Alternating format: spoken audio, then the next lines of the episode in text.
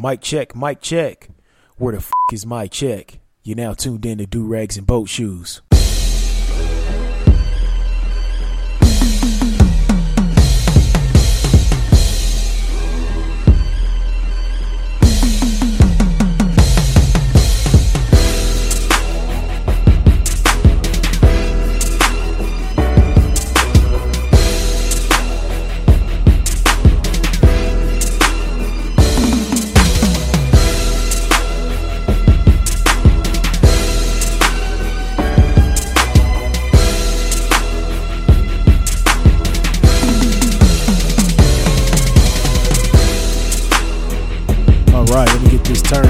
What is going on, everybody? It's your boy A Double, and you're now tuned into episode 71 of Durags and Boat Shoes. Much love and respect to everybody out there who messes with the podcast the long way or the short way. If you love it, good, bad, right or wrong, continue to share it, let your friends know about it, and just keep on listening to it and vibing out. And I just copped a mixer last week. Got a couple of nice mics, condenser mics, and I'm getting this mixer all set up so we can get you some, you know, get some guests on here. And I know those always are a big hit with my regular listeners. They like it when I chop it up, you know, with my boys and then other folks too. So we're going to get that popping pretty soon, well, sooner than later this year. And we're just going to keep on fighting the good fight. So let's go ahead and start placing some images up on that good old Summer Jam screen. And we are going to see what sticks and see if you like the images. If not, you can always hit fast forward. So first things first, there's a suburb here in my city. It's its own city, I guess you could say, in Omaha, called La Vista. And I just seen a story late last week about the La Vista Police Department. It's typical white flight. I mean, I work out in the area, and the La Vista Police Department is, I mean, you can throw a stone and you already, you know, threw it past the whole city or whatever. Very small, but it's the epitome of white flight. Super far west, not far west, but far southwest. Omaha, it's its own little entity or whatever, got their own mayor and shit like that. But the city is super small. I still consider it Omaha because they still use a lot of our street names and numbers. But they're actually going to have drones now. So they were doing some field testing, and they were talking about how they can't use drones if they're under the influence and all this other shit, and then they got to deal with FAA regulations and all this other shit. And I'm just wondering, with these drones, are they going to treat them like police dogs? You know, like if you attack one or knock one out the air or some shit, they'll tack on some additional months or years, you know, to your sentencing or something like that. So I'm just waiting on that day to happen when they're chasing down, well, it's La Vista, so they're going to be either chasing a meth addict, a low-key meth addict, a credit card scammer, or some dude who beats the shit out of his wife on a drunken tirade.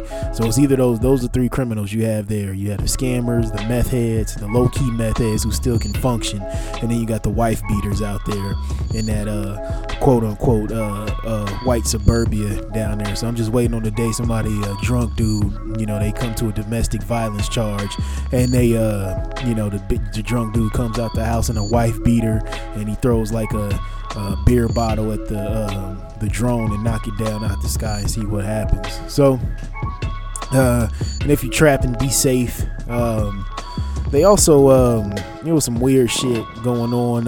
They stopped a semi, the state patrol did, coming through Omaha. They stopped I talked about this on Facebook, but they stopped a semi trailer, and it had some cocaine in it. Had 55 pounds worth of coke in it. And that breaks down and they're broken up into keys, so it's 2.2 pounds, so it's about 25 bricks. And they said it had a street value of just about $750,000, and I'm trying to figure out where did they get that number from, because if a brick is going nowadays between 32 and 36 G's, like, where is they getting this cheap ass price? Is there like a connect who got a drop in stock or whatever? And they said $750,000. I think they probably found more in that semi. They just, you know, reporting that they found that much. But I don't know. I guess the coke prices has dropped. I just found it odd. And I guess it is what it is. But just be safe out there. You know, we got this Trump administration trying to crack down. You got the Attorney General Jeff Sessions basically trying to crack down on marijuana, and he said something along the lines, there's a quote floating around from him that, you know, soon enough it'll get to the point where you can buy marijuana on every corner grocery store or some shit like that. Like, you can't buy, you know, a pistol at Walmart, a shotgun, you know, a pack of smokes, you know, and some liquor all in one store. So, you know, they're going to start cracking down on that. They're going to get the weight up for private-owned prisons. So you're about to see a whole new wave of war on black and brown people.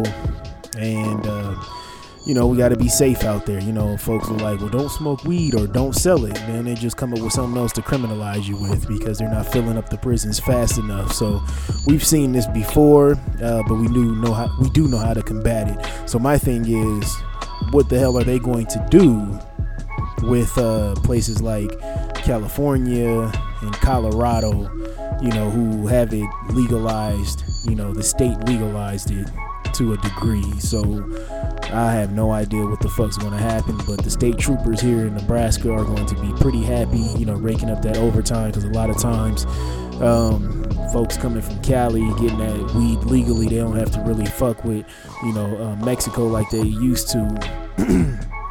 They can fuck with Washington or California or Denver, or not Denver, but Colorado, and then they shoot, you know, straight through Nebraska, heading back to the East Coast.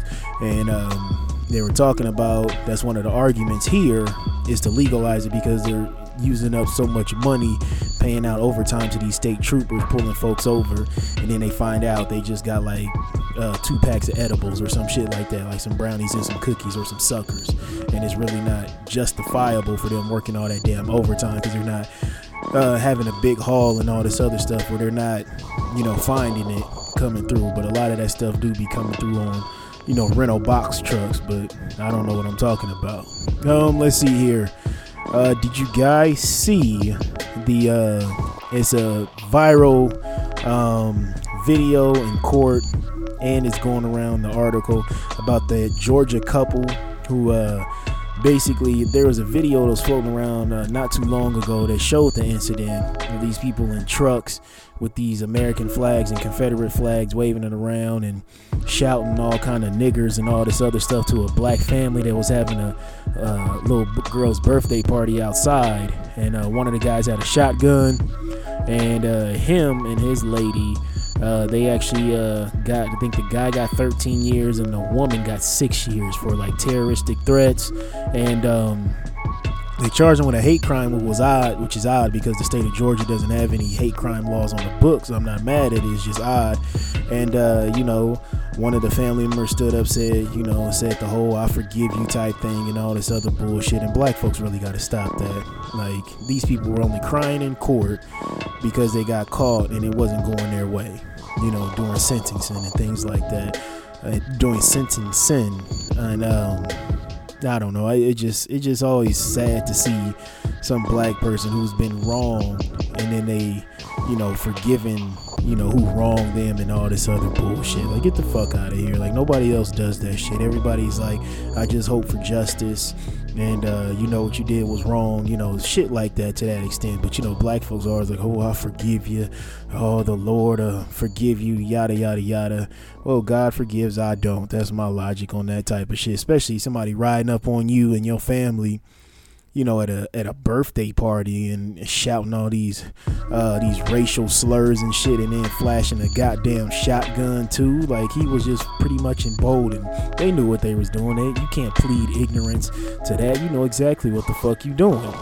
So this is just Trump's America. Welcome to it. And then speaking about Trump's America, I was going to try to wait and do the show on Wednesday and edit it real quick, just because of the address, the presidential address that's going to happen to Congress. He's going to address Congress tonight, but I was like, fuck all that, and I'll just go ahead and do the show. And, you know, maybe I'll knock out another show later this week or some shit like that.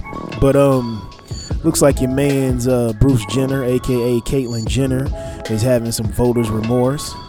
He made a video which was goofy as hell this past weekend or late last week, having voters remorse, basically standing with the trans youth of America, which he should be. He does have that platform, but he's also talking about different, like, the bullies in this Trump administration. But like Ellen asked, told him, was like, here you are trying to be a trans person, and this is not verbatim, but you're representing a party that wants nothing to do with you and discriminates against you. And you know good and damn well that Bruce Jenner voted for President Trump. So how can you be talking out of both sides of your mouth? It's the craziest shit here with these Trump voters, and I feel like it's he's still thinking like a man. You know, he feels like a woman, but he's still thinking like an old white man. And it's just like, I saw an article where this woman is under the she's getting Obamacare or the Affordable Care Act. She's getting coverage under that, but she is she's on the fence because she voted for Trump, and now she don't know what's going to happen to her health care and all this other stuff. And she was talking about how she was on the fence but still voted for Trump, and that just breaks down to a situation where this woman is basically putting, you know, racism, white supremacy over her own damn health. Now how sick is that, and how dumb are you? You know, unless she was under the guise that they were going to, you know, repeal and replace Obamacare. But he said that, but he's not doing that at all. So it is what it is, which is very shocking to see these people come out. You see all these different, like, women's groups, these poor folks, you know, transgender Caitlyn Jenner, Bruce Jenner coming out. Like, you knew who you were voting for. Like, how do you have voters' remorse? And you're like, oh, this guy really is a dumb piece of shit. But he was telling you that he's a dumb piece of shit just by him. All he was saying on his campaign trails, we're going to do big things. We're going to build this wall. We're going to, you know, get rid of Obamacare. And that's pretty much his whole thing. No plans in place, nothing at all. Just we're going to build a wall and get rid of Obamacare. That's what he ran on in dog whistle words. Basically blaming, you know, the working class failures on other people instead of looking within. So very odd shit. And then there's also an article, speaking of transgendered, there's an article going around, sorry for coughing, there's an article going around about a transgender boy, so which is a girl who is getting hormone shots, like testosterone shots, and she won the girls' state title, I believe, down in Texas. And they're talking about how people are up in arms about it, and I'm like, you damn right people should be up in arms about it. This is a girl who had an unfair advantage in wrestling.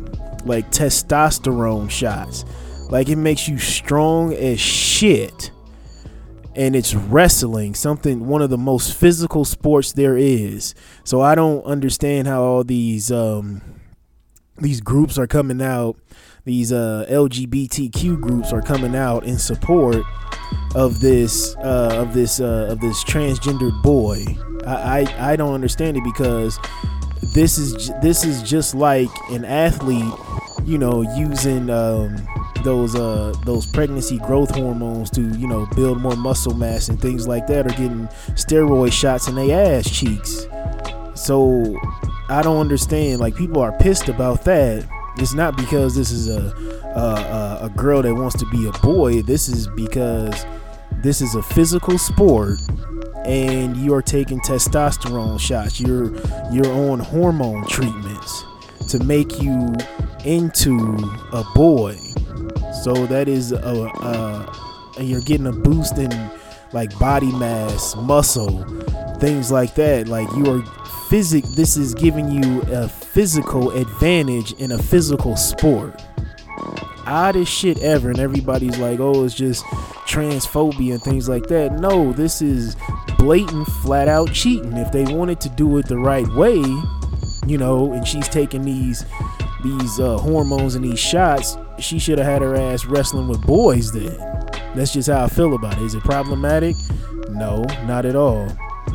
because this is a transgender boy who's taking all these hormone shots and got testosterone pumping at a very high amount, higher than any woman and any girl, I mean, and she wants to be a boy, so she needs to be wrestling with the boys. I can understand if there was some kind of controversy there, but the controversy that we're facing with this situation is, like I said, she has a clear physical advantage, and I don't know why the state board didn't want to really touch that. The athletic board in Texas wanted to touch that. It's like, this person is on hormone therapy to make her physically stronger. Like, that is the wildest shit ever. Like, what are we gonna have? You know, we're gonna have professional athletes doing shit like that, getting steroid shots in their ass, and they're like, oh, you know, I'm trying to be a transgender double man or some shit like that, you know? Just the oddest shit ever. And you know, I feel like they should give that title to the runner-up. And then the young lady, or I should say young, who wants to be a boy, the transgender boy, has the audacity to say that people are just haters and I worked hard to get here. I understand you working hard, but you've had a clear advantage, a very clear advantage.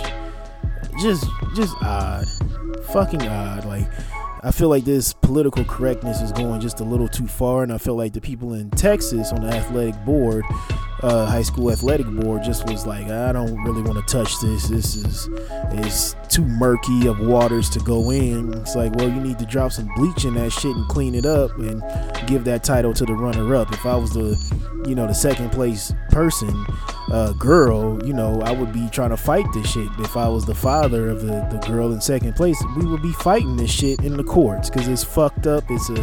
It's a clear disadvantage right there. And that's really what I have to say about that. And let's see here. And then also, I forgot to talk about these people who have voters remorse with Trump. There was an ICE raid that led to where was this? It was in Southern California. It was somewhere southwest. I don't know. It might have been Arizona or some shit like that. But there was these people were mad because ICE agents, ICE basically detained a guy who owns a popular eatery down there. And the town was full of Trump supporters, and they were like butthurt and shocked that this man got deported or detained by ICE. And all you can do is just laugh. Like, you can just laugh at this shit. Like, you knew the platform that he was running on. Like, did you just vote for him as a joke? Are you that blindly loyal to your party? Are you that much of a racist, a bigot, a sexist? Like, what the fuck is going through these people's minds? The wildest shit ever. Just very odd. And then, speaking of ICE, there's a few organizations that are like coming out giving immigrants, illegal aliens, like chain locks to combat ICE raids. And it's basically saying that you can open the door with the chain lock on, and then you read them a little card. So the chain lock comes with this card, and it's like, you know, I know my rights, but I didn't know if you were like an illegal immigrant, you had rights here. But it says that I know my rights, and then I need to contact a lawyer.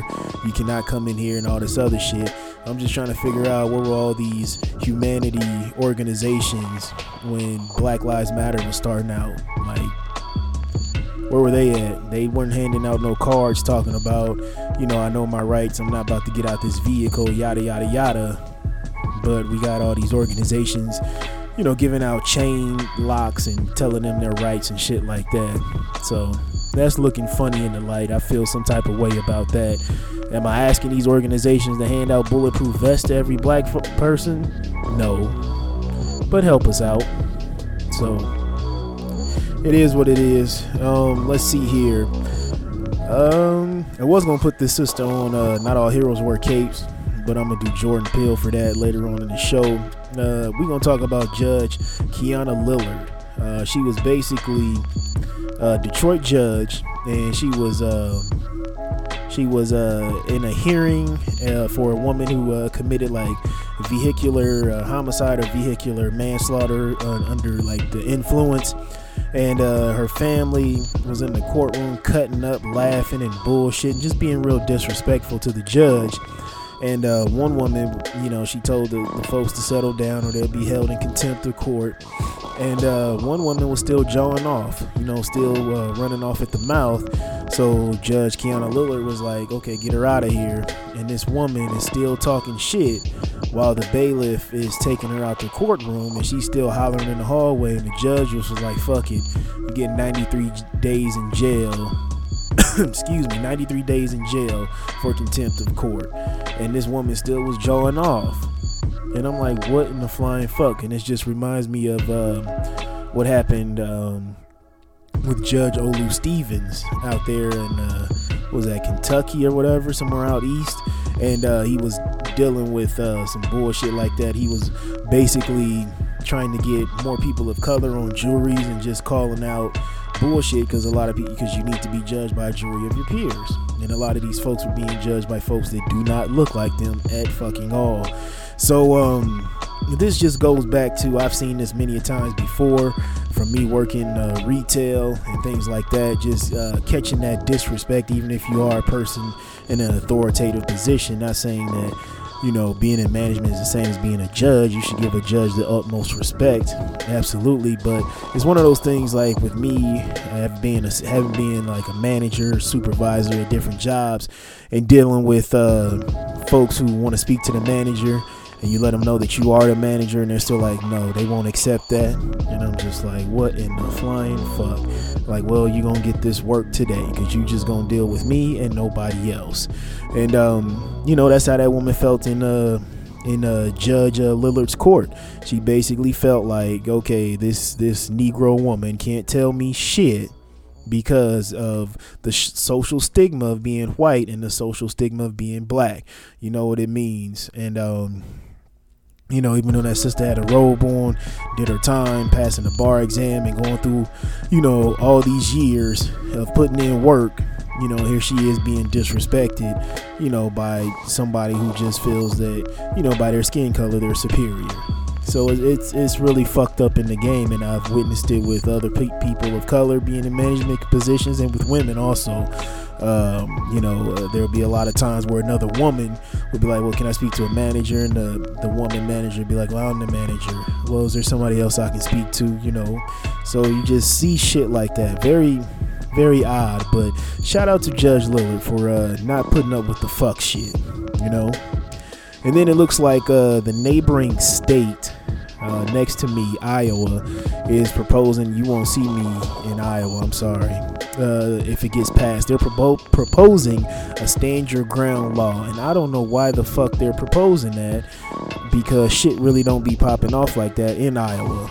The last thing we had happen was that cop killer, the Trump supporter, I forgot that guy's name, who smoked two cops. And it's a very dangerous thing. So basically they want to initiate a whole stand your ground law. Then on top of that, they want to have a concealed carry without a permit, so folks can just be walking around here with the burner in their waist or by their ass crack and just ready to pop off, you know. So if this shit gets passed, my black ass will not be in Iowa after sundown. So that's just some weird, odd shit. I don't know why they would propose that. Iowa is a swing state. It teeters between you know, liberal and conservative, but I don't know why would you even propose that. I don't even know how any state would propose a stand your ground law. It ain't like we in a fucking civil war or anything like that. But maybe these folks know something that I do not know. So maybe something's about to pop off. Who knows? Let's see here.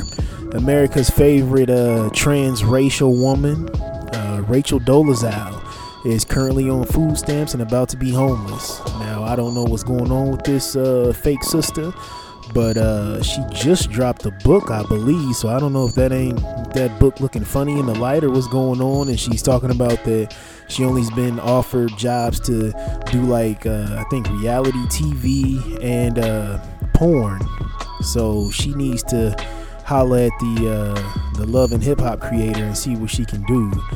Maybe do NAACP and hip hop or some shit like that, or Love and in the national, I don't know, advancement and achievement for colored people in love or some shit like that. So she better do what she can to keep the lights on, or she better holler at a real sister and figure out how to turn that potato into a meal for the whole week.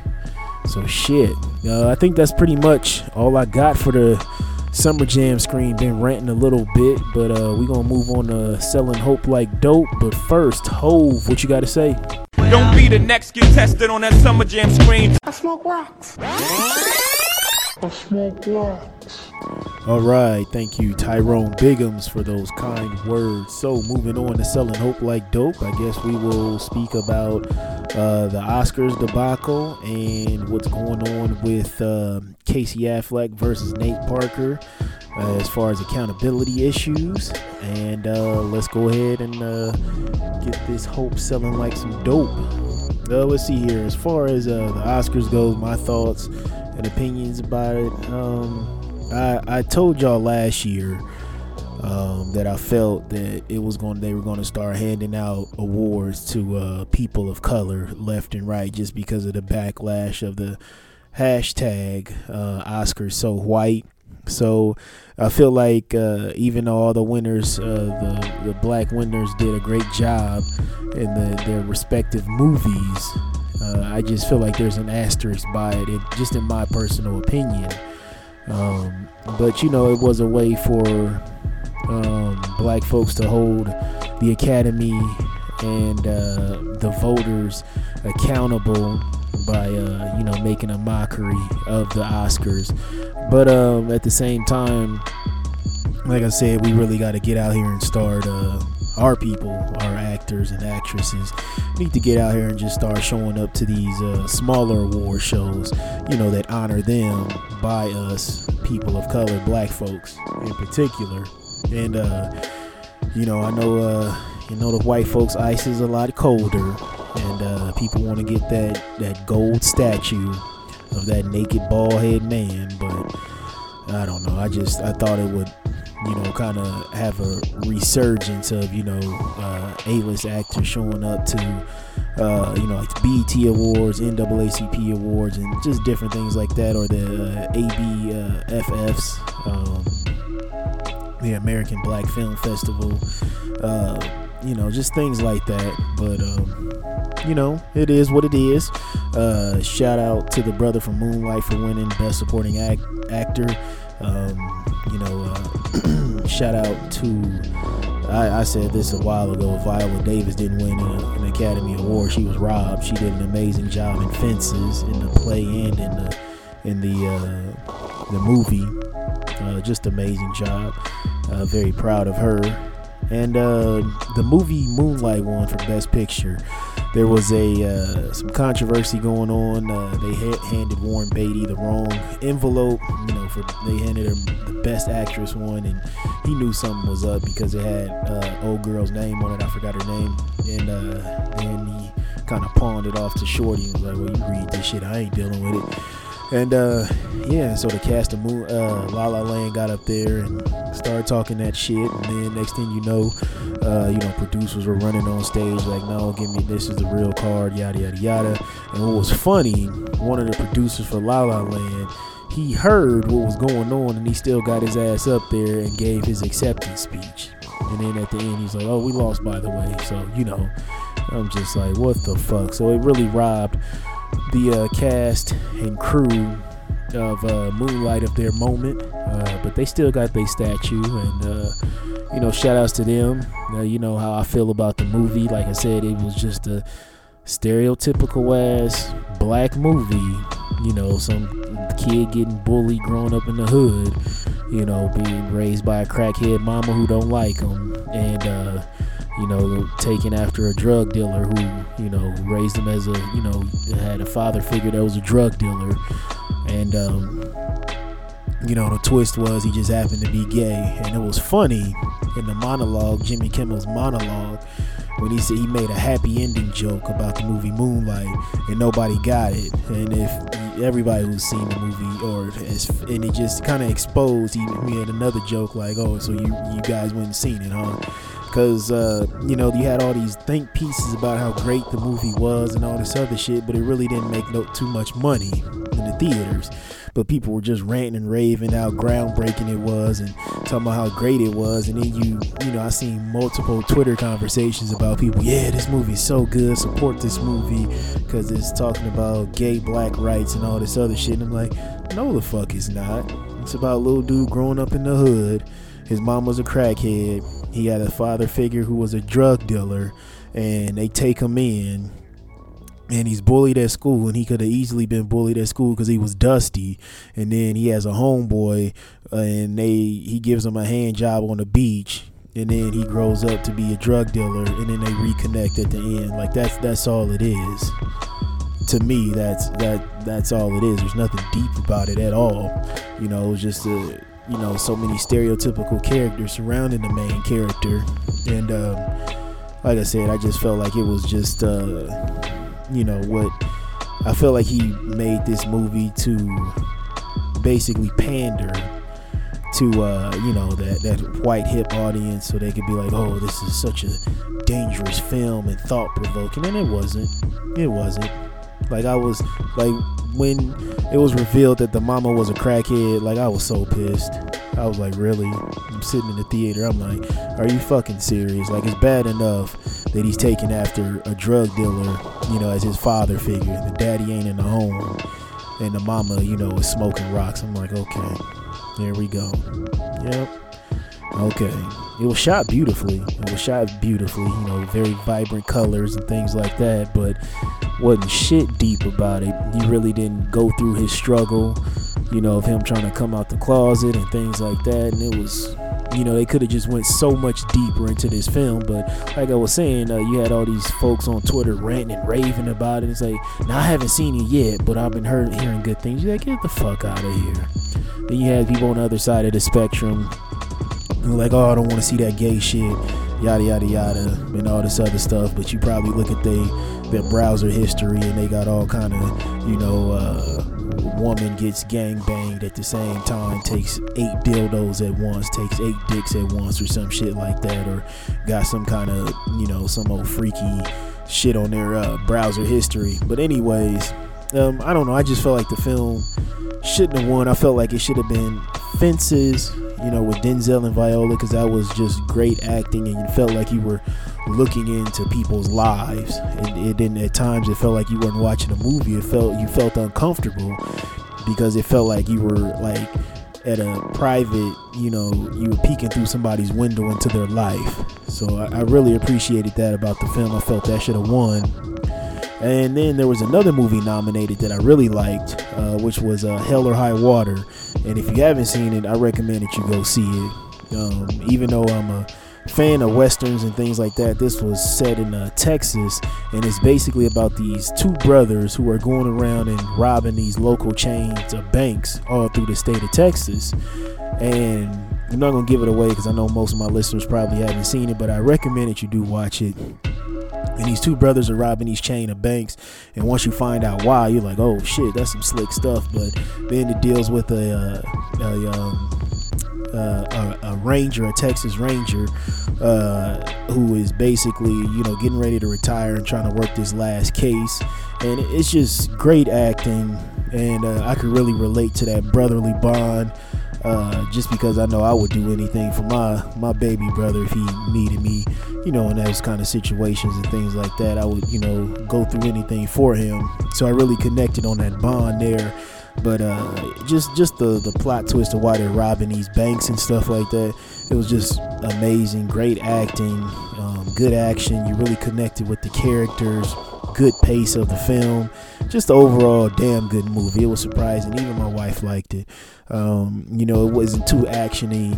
It was just an overall great film. Like, I really wanted Hell or High Water or Fences to really win Best Picture, but like I said, I felt like, you know, I knew a lot of black folks was gonna win this year.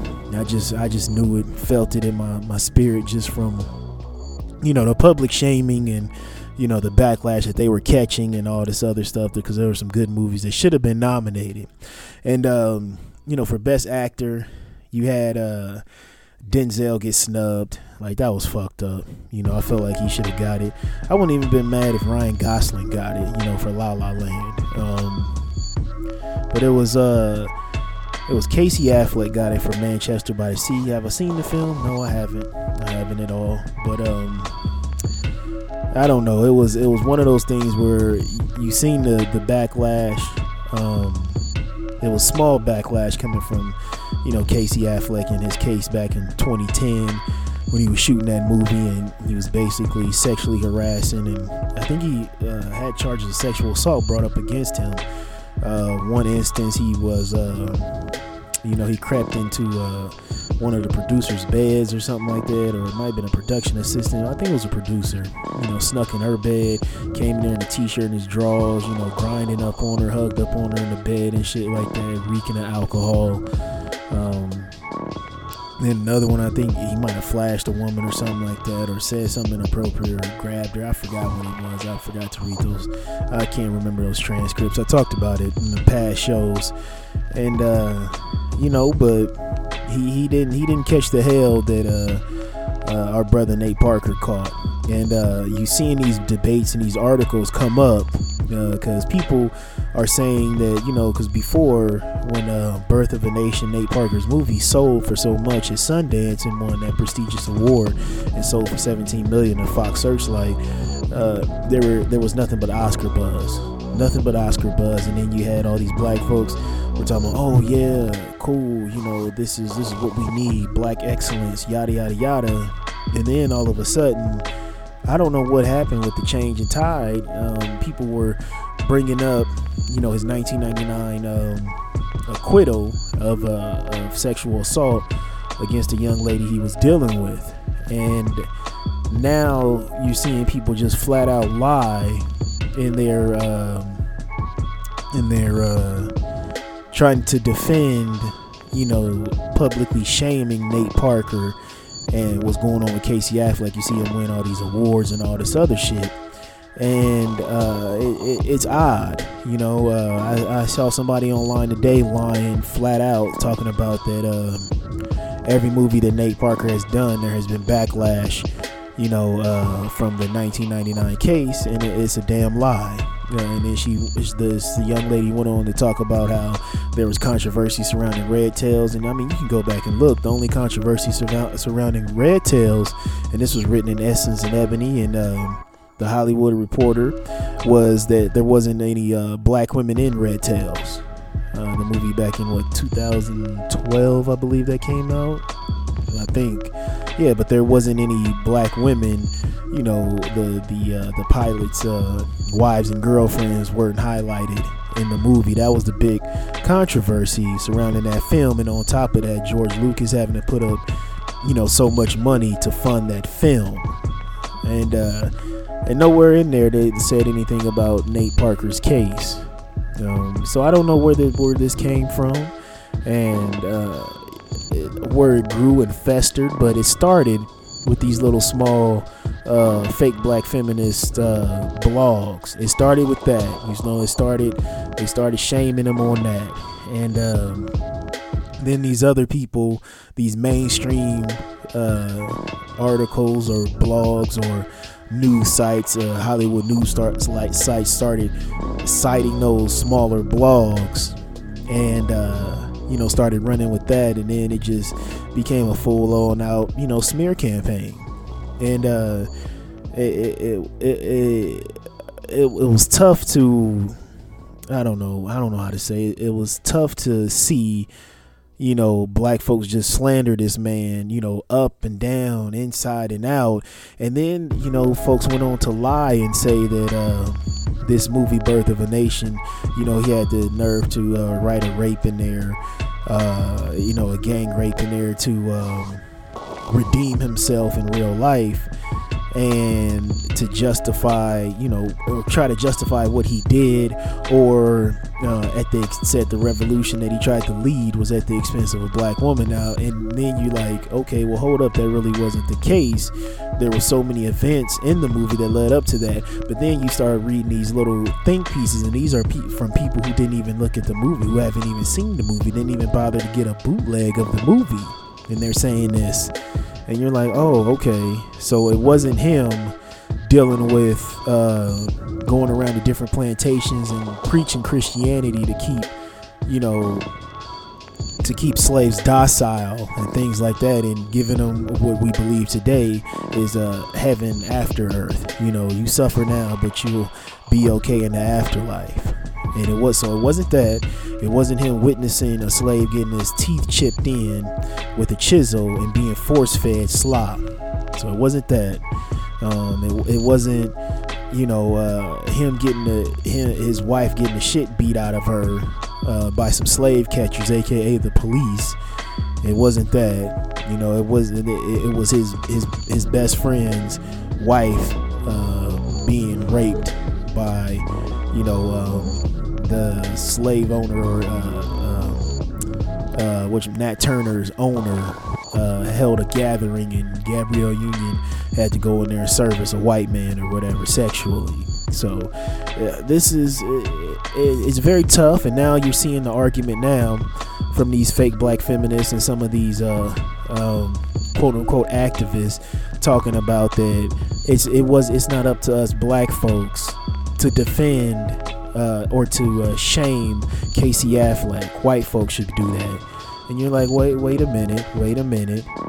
Shouldn't you be shaming Casey Affleck to show white privilege in its ultimate sense, that this man can do, can pretty much face all, not identical, but similar charges, but still thrive in Hollywood? And so help me out and understand that, you know, these black folks, these black these black fake black feminists and these suck butt ass dudes who want to try to sleep with these fake black feminists are on this tip. You know, white folks got to start holding white folks accountable, which I agree with, but you also need to step out and start shaming them too, you know, to point out the hypocrisy of what's going on in Hollywood society. But you don't want to do that because, you know, that's too hard. Because, you know, white folks ain't going to stand with you on that. You don't have a leg to stand on with white folks. But it's easy for black folks to shun another black person because there's not a power structure behind black folks to basically shun and combat and punish these so-called, you call them coons, I call them traitors, whatever you want to call them, you know, who want to, you know, shit on his brother Nate Parker, even though the courts found him not guilty. And then, you know, they're like, oh, go read the transcripts. And you do read the transcripts.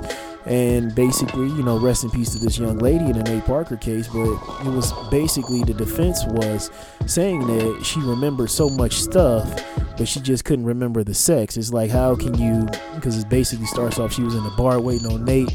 Some old white dude kept buying her all these drinks. And then her friend came and they went to an apartment where Nate was at. And then she made some few more drinks. And then she don't remember what happened. And then she just... then she said she remembers the drinks, and then Nate giving her a shirt, and then she remembered them having sex, and then she remembers sucking some other dude's dick, but she don't remember if she gave consent and all this other stuff. And so the defense was, how can you remember so much stuff up until the sexual whatever happened sexually, but you remember everything afterwards, and you were, you know, cognizant enough, or, you know, you had the cognitive ability to, you know, order a cab and shoot the shit with everybody else and go along like everything was all good the next day and days after. And then there was a phone call where she was basically, you know, saying that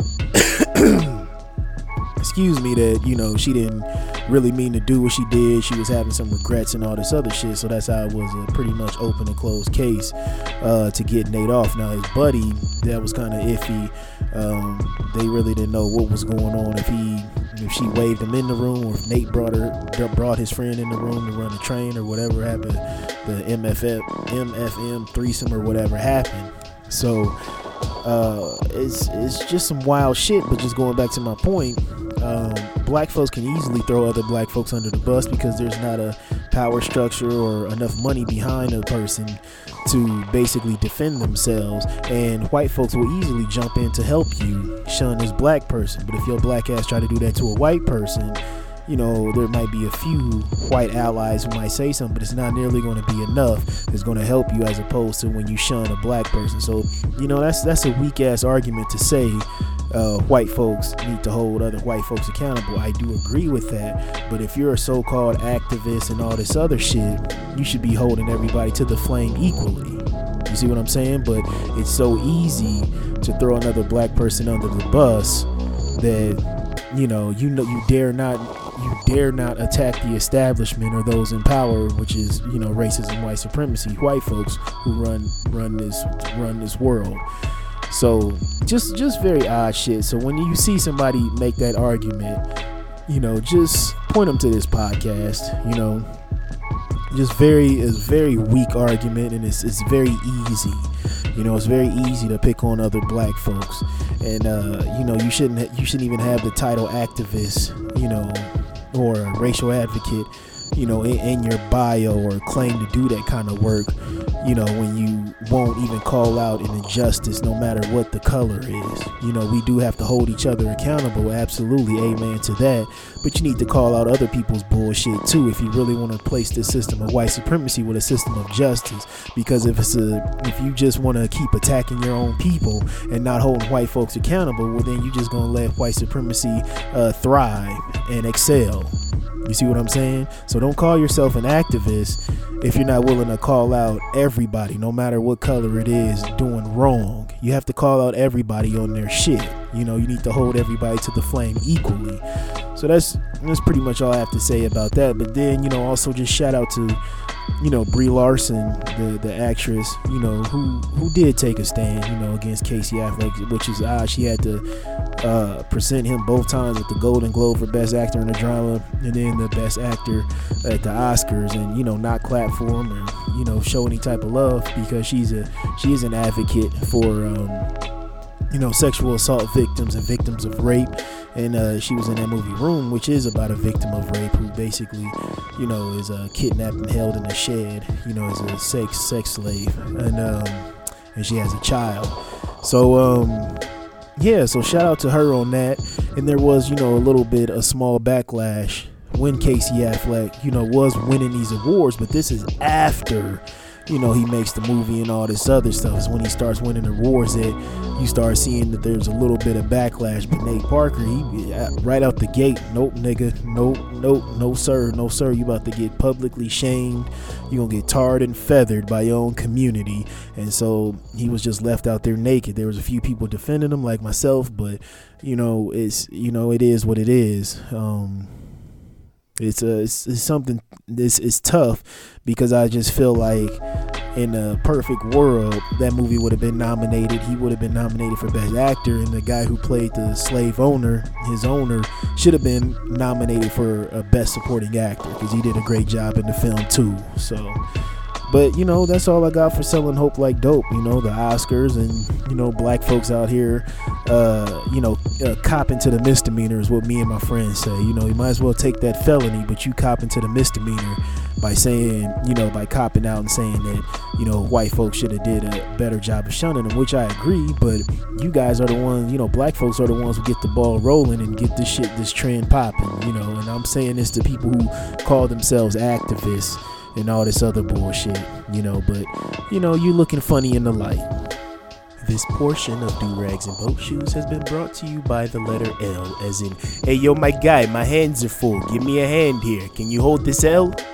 All right. So L's get handed out every day.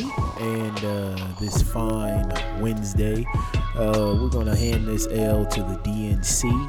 As you know, they just had their whole DNC chair election or vote this past weekend.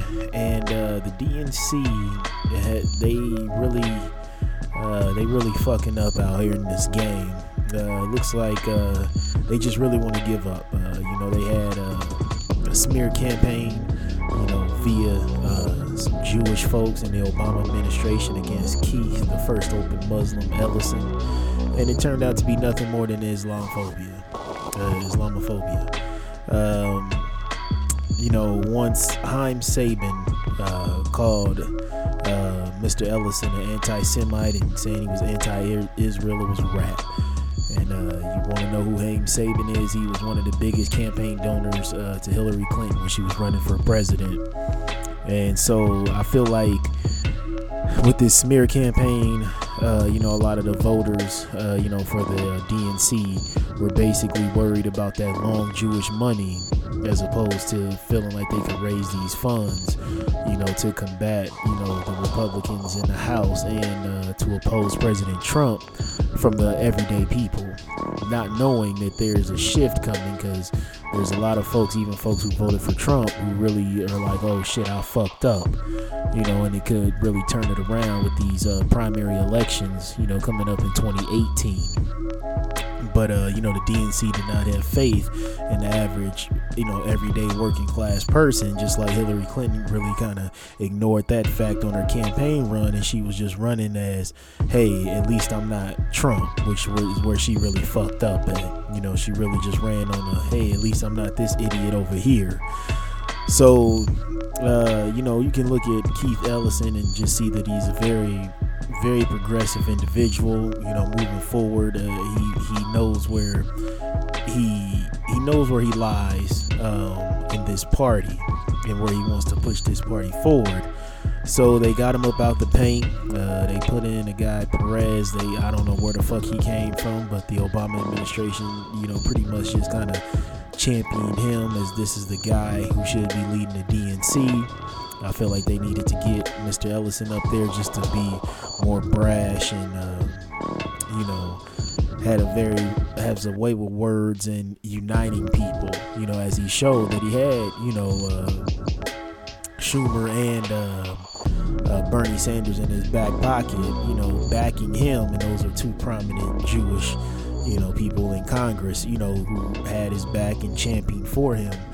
But, it all came down to those dollars. So, like I said, it's about money and putting I feel like it was putting a black man back in his so-called place. The Democrats are supposed to be these liberals pushing forward, but you see this brother tried to rise up, and they got kind of spooked because that long money from them Jews was kind of in question, just because of what Haim Saban said and some other groups said. So this was it just seems like a weak move. It's one of the reasons that I pulled out, of the Democratic Party, besides them, taking black votes for granted and expecting those votes. That was the major reason. But that other reason was, it just seems like a very weak party. It just feels like, hey, keep slapping me in the face. I'll take the high road. You can do what the fuck you want to me, but morally, I know I'm on the high ground while I'm getting my ass whooped. But, so like I said, putting a brother back in his place. You go back to when Ellison was running for Congress. He denounced the Nation of Islam, just like a grown-ass kid would do. You didn't see President Trump ever denounce, the support of the alt-right, David Duke, or the Klan, or any other white supremacists or extremist groups on his campaign trail. That's another story. That's pretty much they were saying that he was an anti-Semite just because back in the day he used to fuck with the Nation of Islam, like Stokely Carmichael. I forgot his Muslim name. And then Minister Farrakhan, he was defending them about their free speech and all this other stuff. And then they started saying that he was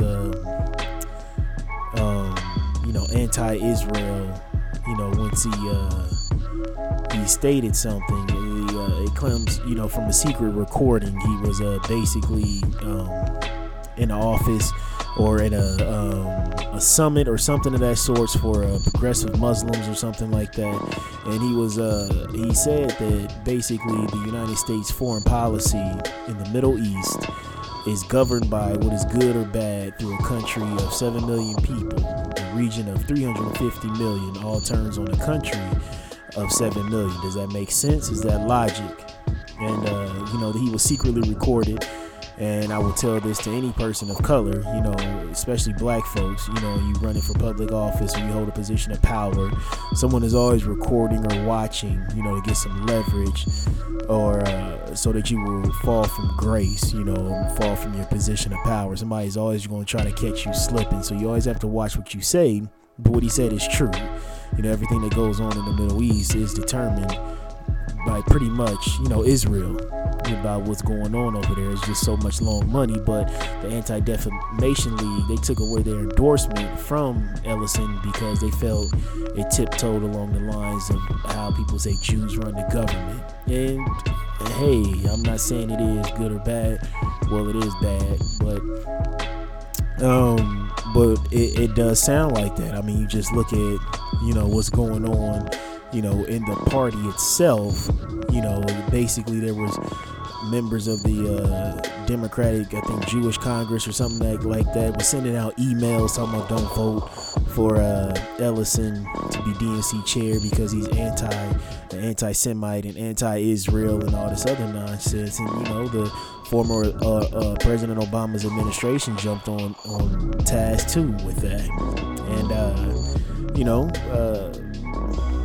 it does sound like, you know, Jews run the government, but it's just long money does run the government. You know, the Democrats are so spooked, you know, don't have faith in regular ass people who can raise money for them moving forward, you know, to take back the House, that they're just like, okay, let's just go with the guaranteed money. You know, let's do what these Jews want, these Israelis,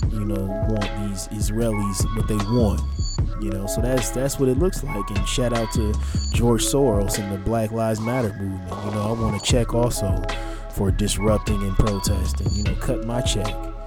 But you know, being black in politics, you know, this brother Ellison is very outspoken, but you have to be as safe and bland as possible, you know, if you want to make your rounds and come up in this political game. You know, which is sad, because I feel that the average American respects honesty. You know, even though Trump, you know, I feel like is a Manchurian candidate for Russia, he spoke the truth that spoke to many people who were sick of the dog and pony show that we call politics. He spoke in, he did speak in dog whistles and coded language, but there was something of brashness about him, just, you know, wanting to drain the swamp. And it was just that honesty that people were just like, okay, some folks, I feel, you know, voted for him just like, okay, let's just try to shake things up a little bit and see what the fuck happens, because you get tired of people, you know, speaking in too many dog whistle words and then pretending like they have to do all this other shit to get bills and laws passed and all this other shit, when the president really can just sign an executive order. We're witnessing that firsthand, and how much power the president actually does have. So the Democrats are in for a very long run, very long fight. But I seen a sister say this. I just retweeted it. Let me see if I can pull up my Twitter really quick here. But she was speaking the same sentiments that I feel about the Democratic Party and how they were voting. Nina Turner. She's a college professor, and she was basically saying that the same thing that I'm saying is. They, you know, they really wanted to get that long money from these Jewish backers and all this other shit, and then pretty much just wanted to be like, you know, didn't have faith in the American people. And she said that, you know, at times it feels like the Republicans have a party and a half, just how there's so much bickering and fighting within the Democratic Party. So, you know, it is what it is. It's not, you know, I feel like the Democratic Party just laid down their whistle, you know, just laid down, drew a line in the sand, and just let you know we're not here for the everyday people. You know, the DNC is not going to be the party of everyday people. So they're going to try to get those elitist, long money, that paper like that. So, you know, it is what it is. So with that decision, I really feel like, you know, the DNC really has to hold this L, and they really just fucked up going into these midterm elections. You win. Perfect. All right, so moving on to Not All Heroes Wear Capes. This has to go out to your man's Jordan Peele. You know, had his claim to fame, you know, with Mad TV, and then having the Key and Peele show. Just released the movie Get Out. It had great ratings on Rotten Tomatoes, critically acclaimed thriller, and you know, some snowflakes got their panties in a bunch, claiming that it was too racist and all this other stuff, and it was anti-white, which it was far from it. You know, white folks were the villains, but it showed, it was so genius because it showed, like white liberalism racism, if that makes sense, like that that sneaky hidden racism, you know, and it did a great job of it. I don't really want to give away too many spoilers, but it was just genius in how this movie played out. So if you don't know the plot of it, so it's basically about an interracial couple who go to meet her parents for the first time, and there's some weird Stepford Wives type shit going on with the few black folks that are there. And the first red flag was they only been dating for 4 months, and she wanted him to meet her parents, and that should have just set the Negro off right then and there, which is like, for real, we've been dating, hanging out for 4 months, and I gotta meet your folks already? Nah, son, I can't even do it. But you know, once the plot is revealed about what's going on, and you know, why these black folks is acting so weird in this town, it really breaks down the game for you, and you just like blown away.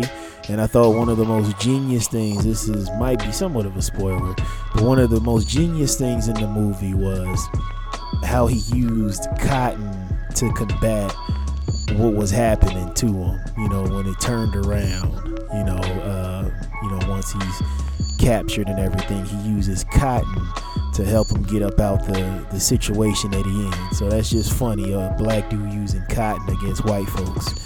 And then you could tell that Jordan Peele was a fan of Night of the Living Dead, just how you had that ending, how the movie ended. I hope you guys seen the original Night of the Living Dead, and I hope I'm not giving away too much, but just, you could tell that Jordan Peele was a fan of Night of the Living Dead just from the ending of the film, or right up until the end, which was genius. And just the subtle racism in the film, hopefully everybody catches all that, because it's amazing, just how he hits a home run with this film.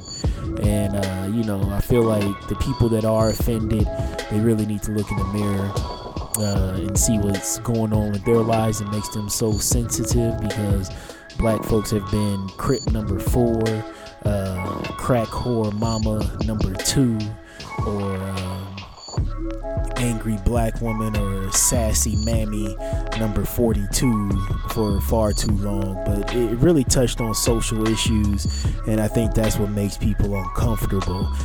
Speaking about race always makes certain people uncomfortable who are fine with things the way that they are, you know. So I challenge people who think that this movie is racist to go see it and just sit back, analyze, and take the movie in. It's a great thriller.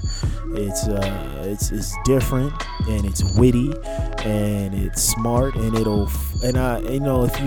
you're a black person or person of color, I challenge you to take somebody white to go see this movie, just to see where they're at, see where they are mentally, and see how they feel about the film, and have an honest conversation. Really, like, what I challenge y'all to do is take Barb from accountant who doesn't see color to go see this movie, like, really, and see how she feels about not seeing color after this film. Like, just like, hey, I got some tickets to a flick you want to go see, maybe you and Barb are lunch buddies, and that's all she talks about is not seeing color and how black folks need to give Donald Trump a chance. So take Barb from accountant who doesn't see color to go see Get Out, and have an honest conversation with Barb. Like, really do have an honest conversation with her. If you guys are lunch buddies and cool like that, don't say anything that's going to get you fired, but just have a honest conversation with her, and just ask her after the film, you still don't see color? So shout out to Jordan Peele. And if you don't feel comfortable asking Barb from accounting to go see this movie, you know, during this Christmas, during Secret Santa, I want you to buy her the Blu-ray copy, deluxe edition, you know, with interviews and all this other shit. And hopefully it comes with a saucer and a teacup and a spoon. So most folks who saw the movie will get that. But shout out to Jordan Peele. Not all heroes wear capes. You know, some of them, you know, direct films that get you talking and get you thinking and keep you entertained at the same time. And it wasn't preachy, which was dope. So much love and respect to that brother. All right, so moving on to health over wealth. You know what I say, without your health, you can't enjoy your wealth. So fitting into the theme of, you know, like Caitlyn Jenner having voter's remorse, some more white folks having voter's remorse, voting against their own interests. This quote comes from Denzel Washington. And, you know, it's time for us to, you know, stop jumping into other people's fights when they got in a fight themselves, you know, in the struggle. So this quote is from Denzel, and it says, "Never help an ungrateful person get up on their feet. It's like telling a wolf that you're a sheep." So just keep that in mind, you know, when you start getting these Trump supporters with voters remorse starts coming towards you. They're definitely gonna start coming towards black people, then brown people, and women, and, you know, just trying to get you on their team because they have voters remorse. But it was their vote that helped catapult this man into the White House and to spread this hate with everything that's going on, especially with these new alphabet boys that he put out there, the VOICE team, the VOICE team, victims of immigrant crimes engagement. So this will spread. I broke that down I think in last week's episode with the executive order that he was going to start up a new task force. Jeff Sessions was the attorney general. So it's going to start with the wave of trying to get these immigrants, these so-called bad, evil Mexicans up out the country. And then it's going to spread to Chicago. They'll probably have a task force for that, or the VOICE team will basically try to say that it's under the guise of, you know, black folks are forced immigrants, you know, or some shit like that. It'll be some kind of coded language where this new alphabet boys team will spread towards, you know, harming black folks and people of color. They're already trying to start with this whole marijuana thing and trying to attack folks, even in legalized states. They're trying to figure something out. You know, they're getting the think tanks together, huddling up, trying to figure out how do we criminalize, you know, marijuana use again.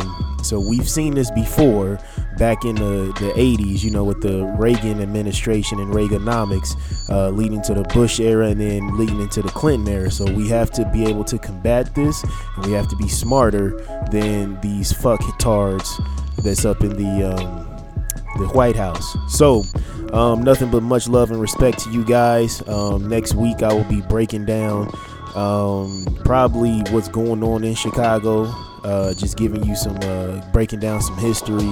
A lot of dirty cops out there, and because I don't think all this crime is on black folks. I feel like that it is one of those things where there's some puppet masters, you know, working within the system. So I'm still doing some research on that, so I'll break that down next week. Sorry this episode is a little bit longer than normal, but, you know, as always, I love y'all, I respect y'all, and I will see y'all next week. One